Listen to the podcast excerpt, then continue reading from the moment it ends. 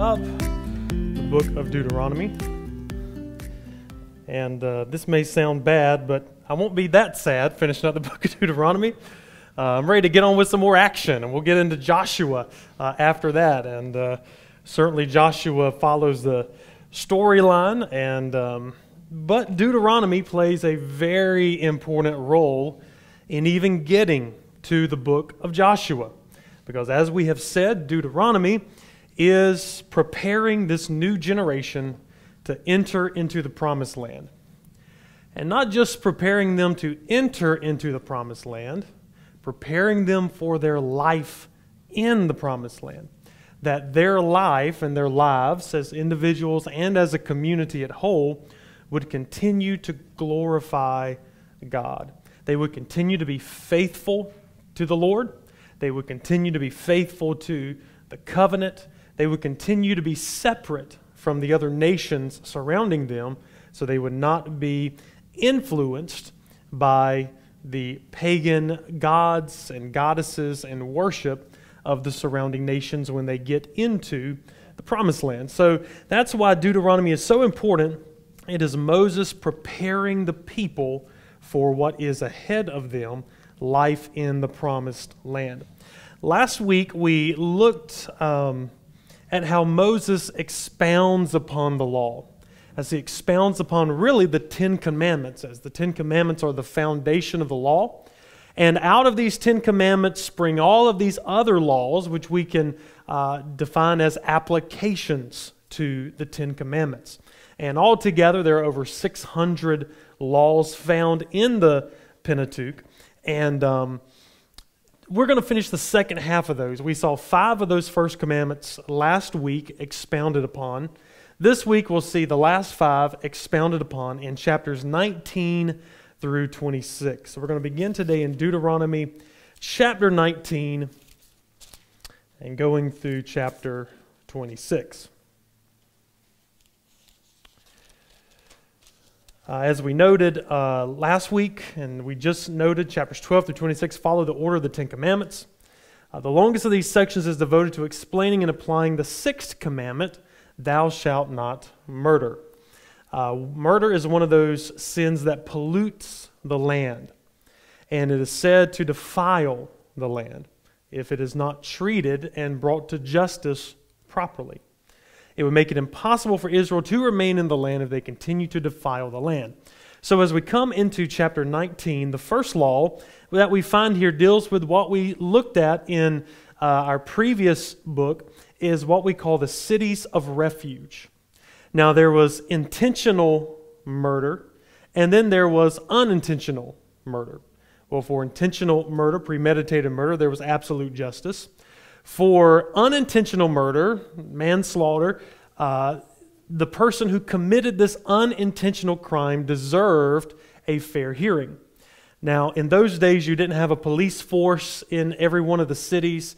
Uh, and usually, what happened is it was up to the elders and to those in the community to really have a neighborhood watch program to watch out for one another. There was somebody that did a crime, they would find the person that did a crime and bring them to justice. Well, if somebody murdered somebody unintentionally, uh, I think it used the example here of um, uh, what was the example that it, it may used here? Uh, when someone goes into the forest with his neighbor to cut wood and his hand swings the axe to cut a tree, and the head slips from the handle and strikes the neighbor so that he dies. So you're cutting, you're, you're cutting down a tree, you know, you, sl- you sling the axe back, the axe head flies off, hits somebody, and kills them. Well, in a justice form of society, then the person who was the related to that who was murdered could go and extract justice upon the one who unintentionally murdered his family member. Instead of doing that, this person could go to a city of refuge. And the city of refuge here is outlined in Numbers 35, uh, but here as well to protect those until they could come to a proper hearing. Uh, so if someone was killed, it was the duty of his brother or nearest male relative to catch and execute uh, the killer. So Deuteronomy's concern is that the manslayer who accidentally kills someone should have had a chance to escape execution. Uh, so you can see how, you know, the law of God, even though, you know, we on this side, you know, apart from the law, we kind of come down hard upon the law. There are, as we've mentioned before, there are ways that, that the law here found in the first five books of the Bible does make a distinction um, between their law and the laws of those surrounding neighbors. It's much more geared toward justice, it's much more geared to the poor, even though there would be some things we would look at and say, you know, we probably wouldn't do that in our society today. We have to remember this is an ancient book, there's an ancient context, uh, and it's set in that historical setting. Uh, so that's the first thing in chapter 19 concerning uh, these cities of refuge. In chapter 20, and, and we're not going to spend a lot of time going through all of these. We're just going to kind of give an overview. In Deuteronomy chapter 20, uh, it's perhaps surprising to find laws on war under this section. So, following the, the laws on murder, we have laws on war. Uh, now, obviously, when you have war, you're going to have loss of life. But Deuteronomy's concern is to limit the loss of life in the activity of war. So it begins by listing all the men of Israel who are exempt from call up. So even when they enter the land, yes, it was important to protect the nation, it was important to fight, but also the livelihood of people was important, their quality of life in the land. So in chapter 20, uh, let's say it gives some exemptions of those who were. Um, who could stay out of war for the moment. In Deuteronomy chapter 20, verse number 5, it said, If there's any man who has built a new house and has not dedicated it, let him go back to his house, lest he die in battle and another dedicate it. If there's a man who's planted a vineyard and has not enjoyed his fruit, let him go back to his house, lest he die in the battle and, and another enjoy his fruit. If there is a man who has betrothed a wife and has not taken her, let him go back to his house, lest he die in battle and another man take his wife. As the officer uh, spoke further, said, Is there any man who is fearful or faint hearted? Let him go back to his house lest he make the heart of his fellows melt like his own. So clearly, Deuteronomy is showing how it values civilian pursuits over military glory because part of the land it was to enjoy the land that's why god wanted to bring israel into this land of promise so they could enjoy it so they would have land and houses and vineyards and, and fruit, and they could have wives and husbands and families and children, and they could follow the Lord, and they could have relationship, and they could, and they could prosper in the land. So it wasn't all hardship, uh, even though there was duty to defend the land. There was also the land was given to enjoy, a land that God gave them flowing with milk and honey. I think that's something we realize about not a promised land that is promised to us Christians, but a promised life that is promised to us Christians. You know, Jesus said, I have come that you may have life and that you may have it more abundantly. That we enjoy the blessings that God has given us. And we've made life such a pursuit and that we've made life full of to-do lists and we've made life full of you know reaching this destination and that destination and this destination. Even with our relationship you know with god again we, we, we could be focused on everything we're not doing right or that you know, the more that we should do for god. And yes those things are important but i believe that god saved us so that we could enjoy him and his goodness that we could have a relationship with Him, that we could talk with Him and, and pray with Him and, and run to Him when we're having issues and do what we did this morning and just pray and let our hearts out before God and, and everything that He has blessed us with. In Hebrews chapter 4, it talks about how uh, that Joshua, when he led them into the promised land, didn't lead them into the true rest of God that the true rest of God is found in Jesus. So you have to remember, to us as Christians, our promise is not a promised land, a promised piece of real estate. It's a promised life. It's an abundant life. It's a life that is lived in communion and union with God. And it's meant to enjoy all the good and perfect gifts that come down from the Father. So, uh, civilian pursuits over military glory here in Deuteronomy chapter 20. Um, it's a fundamental rule about the exercise of war, is that besieged cities were offered surrender terms. So if, if Israel was to go into a city, uh, first they were supposed to offer them terms of surrender to prevent loss of life. Uh, and if that didn't happen, and again, this is not, this is familiar when you read other literature from this time point, you know, from this time frame, when you read other ancient treaties and other ancient covenants that they had, this is how life was. This is how nations interacted. Uh, but again, the first thing that God says here is that offer the city surrender terms that for those that are outside of the land. For there was no need to shed blood that was not needed to be shed in war. So chapters 19 and 20 deal with, with murder, manslaying, and, and then war. As you go down to chapter 21, it contains further laws about dealing with the pollution caused by death, uh, 21, 1 through 9, as well as laws about female captives, laws, uh, rights about the firstborn children, uh, punishment for rebellious sons, laws concerning the death penalty, uh, so you kind of have, and this happens a lot in these chapters. There's just like this shotgun list of, of laws that we find here. Um, some are just interesting to read, uh, just to get a, a, a viewpoint into how, what life was like thousands and thousands and thousands of years ago.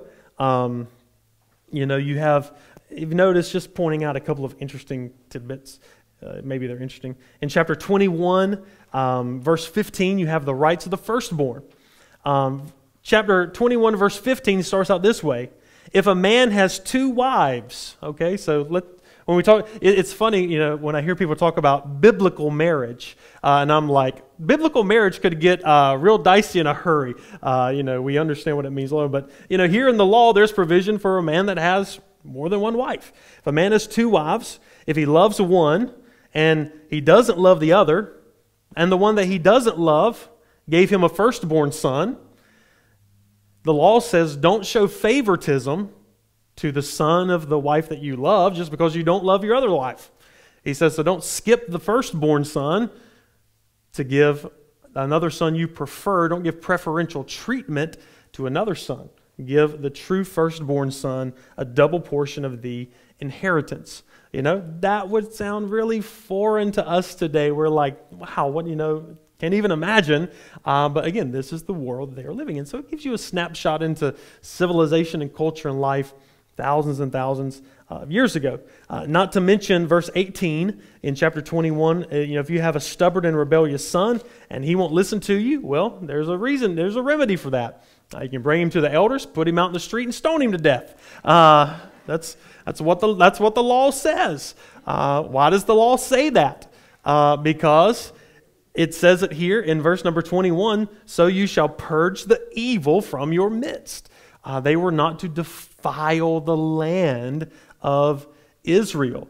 Uh, they were to hear and fear. So a rebellious son is breaking the commandment, and he suffers the penalty of breaking the law. Just like we suffer the penalty if we break the law in our country, well, they broke the law in their country, they suffered the penalty. In chapter 21, verse 22, I do want to make a New Testament application to this.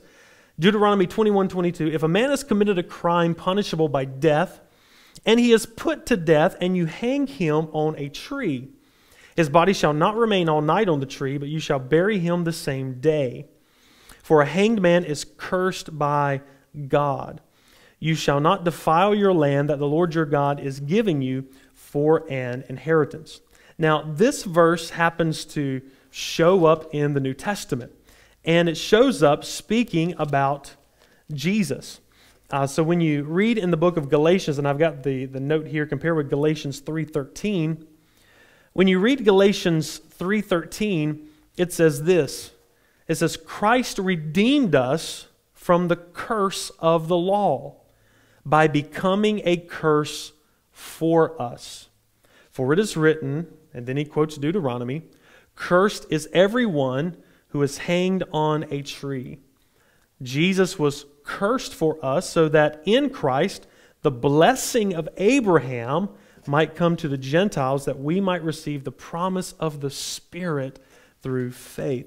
So, you know, when you talk about breaking the law and coming under the curse of the law, and we'll, you know, if you like talking about curses, we'll talk a lot about curses next week when we get to Deuteronomy 28. We'll talk about the blessing and the cursings of the law. If you kept the law, you were blessed. If you broke the law, then you were cursed.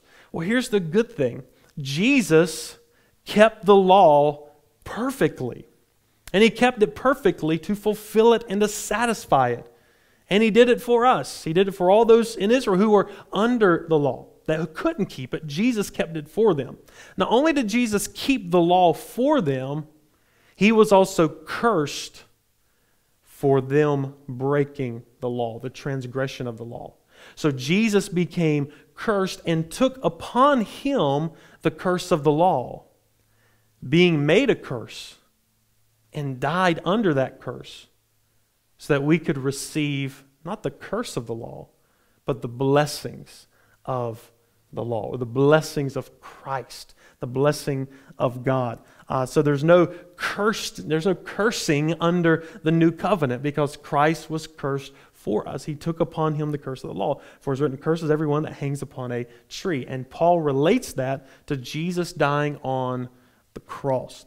So, what, what a powerful view you have here of the blessings and the curses. So, that's why when we come to the New Testament, you know, we don't go back into Deuteronomy and apply blessings and, and curses. We look at it through the lens of Jesus Christ. That God's not out to curse us because Jesus took the curse. Jesus, God is out to bless us through Jesus by redeeming us and by giving us life and by pouring upon us and bringing us into this life of rest and abundance in Jesus. So Jesus took the curse uh, for all those who were cursed under the law. In chapter 22, uh, we have various laws.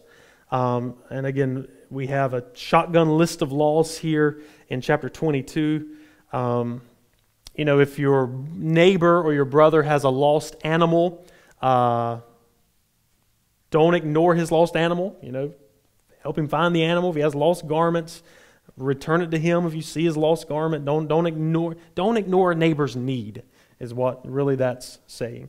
Uh, same thing. If his animal falls down, uh, don't ignore his need. Go and help your neighbor. Go and help your brother. That's how they were supposed to live in community in the land.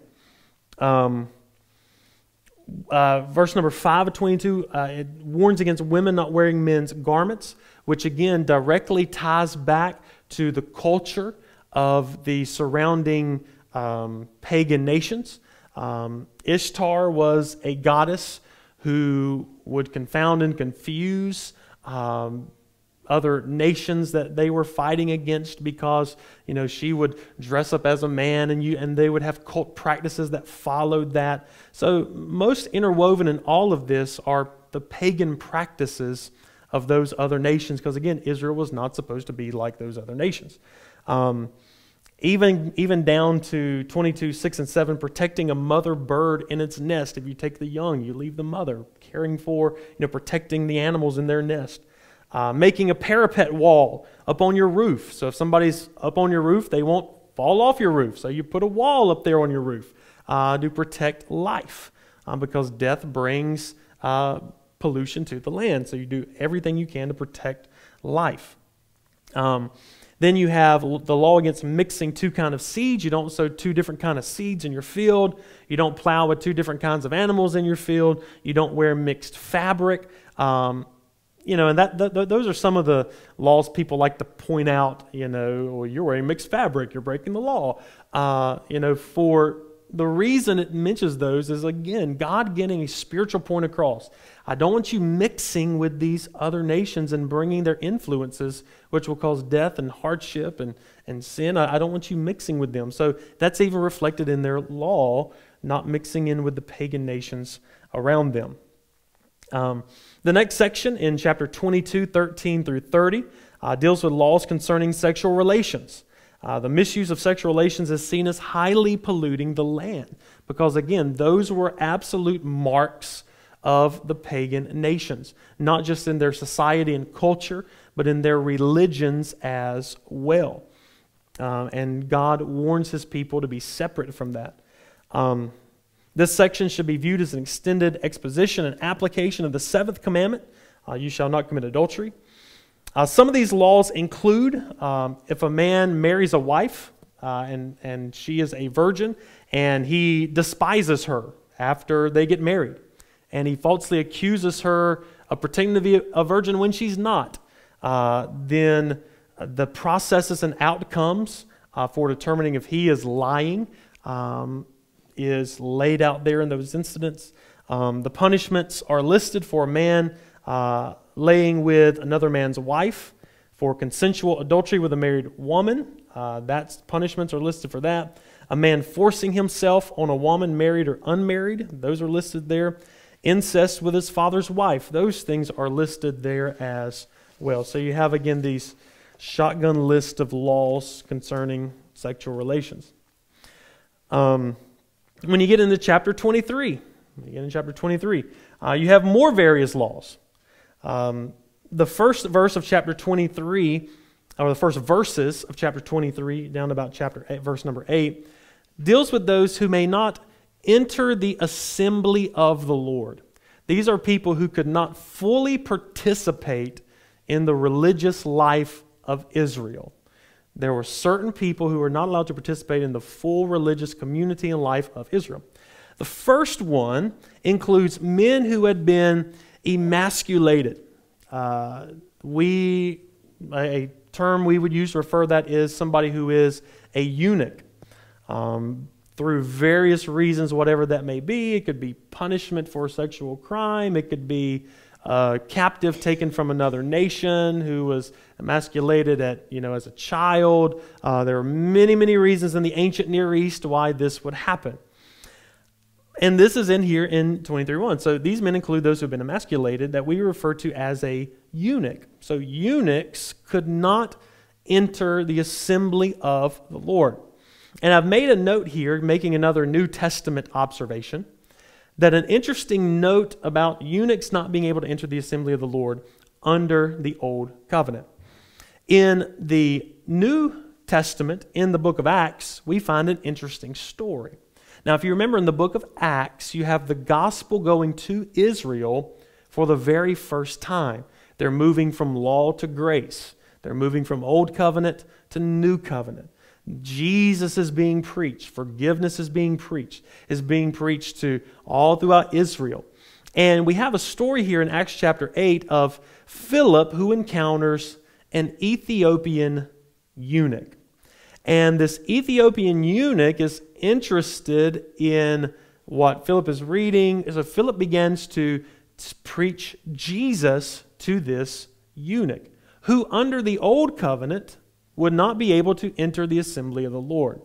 But in Acts chapter 8, the Ethiopian eunuch, he comes to faith in Christ. And then he asks Philip this question What prevents me from being baptized? What prevents me? Now, under the law, you could say, This is what prevents you, eunuch, because you're a eunuch. That prevents you from entering the assembly of the Lord. So he asked Philip, What prevents me from being baptized? And the answer to the Ethiopian eunuch is nothing. Nothing prevents you from entering into Christ. So the eunuch is baptized by Philip when they come across some water. And he enters into Christ. He enters into the kingdom of God. He enters into the body of Christ. So, showing us that even those who the law disqualified under the old covenant can be qualified through their faith in Christ under the new covenant. So I just I love how just these little things are are picked up and, and the differences in how we when we come to Jesus and how we view the law through Jesus. Uh, there were others that were excluded in the book of Deuteronomy for uh, those who were born of forbidden unions. Uh, the Ammonites and the Moabites, they couldn't enter. However, third generation Edomites uh, could enter the land. Just third generation uh, Edomites could enter the land. Um, there are various laws on uncleanness, laws concerning protecting slaves, laws forbidding uh, giving your son or daughter over to cult prostitution, laws that apply to the eighth commandment, uh, you shall not steal, uh, come all in this range. So this covers uh, a lot of different issues here. When you get down to uh, stealing, uh, you shall not steal. This covers uh, taking interest is banned because it makes the plight of the debtor even worse. So they were not to extract interest upon their brothers and sisters.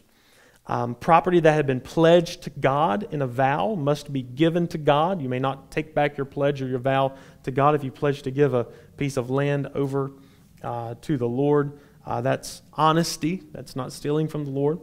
All that is in chapter 23.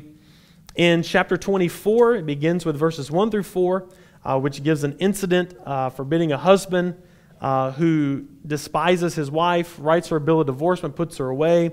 She remarries um, either through death or through another divorce. It forbids that husband from remarrying his former wife after she had already been remarried. Um, again, that's another one of those ancient Near East culture type things. And then in chapter 24, you have another long shotgun list of laws. Uh, newly married men may not go out with the army, uh, but they could be home one year so that they could enjoy their wife and their home and the new family that they have. Uh, not taking a millstone, which a millstone was used to grind and prepare food. Um, you don't take somebody's millstone in a pledge because if you do, you hinder their ability to make food and prepare food for their family. Uh, so you don't uh, take a, a, millstone in a pledge. Um, you don't steal a uh, Hebrew brother or sister and use him as a slave or sell him. Um, you follow Levitical laws for leprosy. Uh, you do not go into a person's house to retrieve a loan. If somebody owes you something, you wait outside, and he goes in and he brings you back what he owes you. Um, you do not oppress, and, and uh, the last, some of the last of these deal with uh, the poor. You do not oppress a servant who is poor. Uh, fathers are not to be put to death because of their children, or vice versa. Children are not to be put to death because of their parents. Each person shall be bear his own sin. So if somebody commits a sin, a capital punishment, uh, the father doesn't suffer that for the son. The son doesn't suffer for the father. Everybody is accountable for their own sin. Uh, do not just un, do not do unjustly to a foreigner. Uh, again, this is a big thing in the land. If you have those in Israel who are foreigners, uh, you treat them well. You do not do unjustly to them. You do not uh, pervert justice and treat them harshly or unfairly. And this goes back to remembering hey, Israel, at one time you were slaves in the land of Egypt, and God was kind to you, and God blessed you and delivered you. So now that you have your own land, don't treat slaves differently than how you wanted to be, or don't treat foreigners the way uh, differently than the way you wanted to be treated. Uh, then, when you reap a harvest, when you gather olives, when you gather grapes, uh, if there's anything left behind, you don't go back through your field again and, and, get, and get it. You leave that there for the poor, and the fatherless, and the widows, and the orphans. So if you plow a field and you're like, hey, I missed a row, you don't go back and, and get that row. You leave that there for those who are poor that can glean from your land. So it, it's little things like that that, you know, make even the law here in Deuteronomy, uh, which some people would look at as harsh, Definitely outdated in a lot of areas. It's not the culture we live in today. But compared to the other nations around, it was more compassionate. It was more fair. It looked out for the poor uh, more than, than others did, um, which makes it above what was going on in the world at that time. Uh, and then to finish up this section um, in 25 and 26, I didn't want to get into a lot of details today, so we're going to just finish up 25 and 26. Um, not coveting roughly covers the contents of the last section. The prohibition on coveting wives uh, lies behind there are rules on uh, levirate marriage. Um, not coveting your neighbor's wife is behind that. Uh, coveting property can lead to theft, so you don't covet your neighbor's property. And so, to the possession of false weights and measures leads to cheating the customer. You don't cheat the customer. One of the best antidotes to coveting is giving, and that's how it ends here in chapter 26. So, the antidote to coveting somebody's stuff is to be generous and to give. Not wanting what you don't have, but thanking God for what you do have and being generous with what you do have. So, one of the best antidotes to, covering, to coveting is giving. So, the exposition of the laws concludes with a reminder of the Israelites' duty of giving to God and giving to the poor. Those are you know, the two main issues of giving. You give to the God, you give to God, which includes, um, you know, the, the, the, tabernacle and eventually the house of the Lord and then the Levites, and then you give to the poor. The first fruits of all crops had to be offered to God in the sanctuary. And 26, 1 through 11 prescribes what, what happens on that occasion. The worshiper's prayer recalls God's rescue of the people from Egyptian slavery and his gift to them of the land. It is God's generosity that makes this annual gift of the first fruits possible. Every third year, a tithe of all agricultural product had to be given to the needy in Israel, such as the Levites, the widows, and orphans. A final exhortation to keep the law and a reminder of Israel's unique status as the chosen people rounds off this part of the sermon. So, going through chapters 12 through 26 is what we've looked at last week and this week, is the, the application of the Ten Commandments. When they get into the land, how do you live out these ideals? Because the Ten Commandments were the ideals. How do you live out those ideals? And what you see in 12 through 26 tells Israel how they were to live out these ideals. And the underlying themes of all of these was number one, purity. To keep yourselves pure and to keep the land pure. Because both the people and the land were both dedicated to God. So something that was dedicated to, to God needed to be kept pure. Um, secondly, it was faithfulness. So Israel shows their love to God by being faithful to Him. We talked about that a few weeks ago in Deuteronomy that God loved Israel. He brought them out of slavery. So they are to love the Lord their God with all their heart, their soul, and their strength. And how do they do that? Remember, we said love in Deuteronomy equals faithfulness, love equals loyalty. Love here isn't a feeling of love, love here is an action of loyalty. If you love God, you will be loyal to Him and Him alone. So, purity, loyalty is important. Uh, Israel acting as God's chosen people is important. God says, I've called you out from all the other nations in the world. I've called you out to be my special people, to bless you, and that you would be a light to the other nations. And he's saying you can't be a light to the other nations if you do everything all the other nations do. So I want you to be different. I've called you out, I've sanctified you, I've set you apart so that you will know that you are my chosen people. So you don't mix with the other nations, you don't let them influence you by going after their gods or by worshiping me in the same way you worship or they worship their pagan gods. You don't do their occult practices, you don't treat people the way you treat them.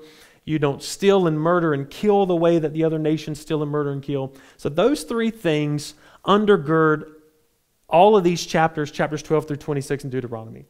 The fact that they were to be loyal, the fact that they were supposed to be God's chosen people, uh, the fact that they were supposed to worship Him and Him alone, the fact that they were supposed to be pure, uh, all, those three things undergird everything that's going on here in Deuteronomy. And because here is the key Here's the key. We have it down here. All these laws, to, you know, especially to us, uh, and I'm sure to them too, all these laws can seem burdensome. They seem burdensome to us because by the time you get to Jesus, these laws had been added with a bunch of other laws and a bunch of traditions and a bunch of man made rules and is lumped together as a burden upon the people that unless you keep all these things perfectly, then you can't be righteous. You can't be saved. So the law was not a not a means to righteousness per se. It was it was how these called up people of God were supposed to act in the land. So while the laws can seem burdensome, taken one by one, as we read here today. When you read all through every one of these laws, it's just like an unending list of laws to read. But the reason that these laws are there is the reason purity is stress, the reason they're stressed to be loyal, the reason it's stressed for them to be chosen is because purity equals God's presence. If they wanted God's presence, they needed to be pure. If they wanted God's presence, they wanted God's blessing, if they wanted God's favor, they wanted to live long in the land, if they didn't want to, to die or suffer punishments by breaking the law, they remain pure. So Israel's purity equals God's presence in the land. Purity, honesty, benevolence, generosity, all those is what Deuteronomy teaches brings God's favor. Now, how does that apply to us? Again, bringing this over to the new covenant. How does this apply to us? Does our purity equal God's presence? Do we have to be pure in order for God to dwell in us? Do we have to be pure in order to experience salvation? Do we have to be pure in order to, uh, you know, walk in God's favor? Here's my thing. Yes, we have to be pure. But purity isn't found in our works and in our flesh. We are made pure by the shed blood of Jesus Christ. And He makes us pure. And He washes our sin away. And He gives us a new heart and He gives us a new life, and He puts His Spirit in us, and He says, You are clean by the word that I have spoken to you. So, do we have to be pure to get God's presence? Yes. But how do we get pure? By receiving what Jesus has done for us on the cross. And when we receive, when we admit, hey, God, in myself, I am not pure. There is no purity. In fact, the, you know, the, Isaiah would go on to say, all of our righteousnesses are as filthy rags to God. We can't be pure in and of ourselves. Israel couldn't be pure. That's why they ended up being kicked out of the land. So the answer to purity is not found in our own self efforts, it's found in submitting to Jesus Christ and letting Him wash our lives by His blood, by the Word of God, and by the Spirit of God. And He says, You are clean. He presents us to God as a pure bride without spot and without wrinkle.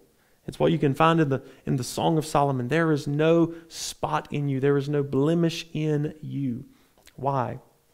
Because we've been made pure by Jesus Christ. So I'll, I, I got to bring that in there. I got to bring the new covenant in when we're reading here in Deuteronomy. So this sets us up. We are almost finished with with Deuteronomy.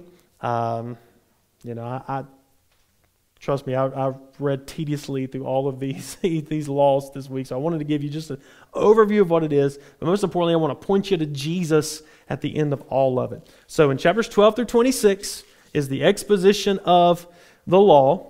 When we get into chapters 27 and 28, we talk about those blessings and curses of the law. So, beginning with chapter 27, um, going through Deuteronomy uh, you know, 33, what we find here is in 34, this is Moses wrapping up his speech. This is Moses wrapping up um, what he's telling Israel before he dies. So we're going to look at the blessing and cursing. We're going to look at, at Moses' last scenes next week. And hopefully next week we'll finish up this book of Deuteronomy. So, again, when you're reading Deuteronomy, when we're because we're making our way through the Old Testament, and we're getting ready to finish up these first five books um, of the Bible. Um, so remember, keep one eye on what's going on in the text, keep the other eye on Jesus and what Jesus has done for you.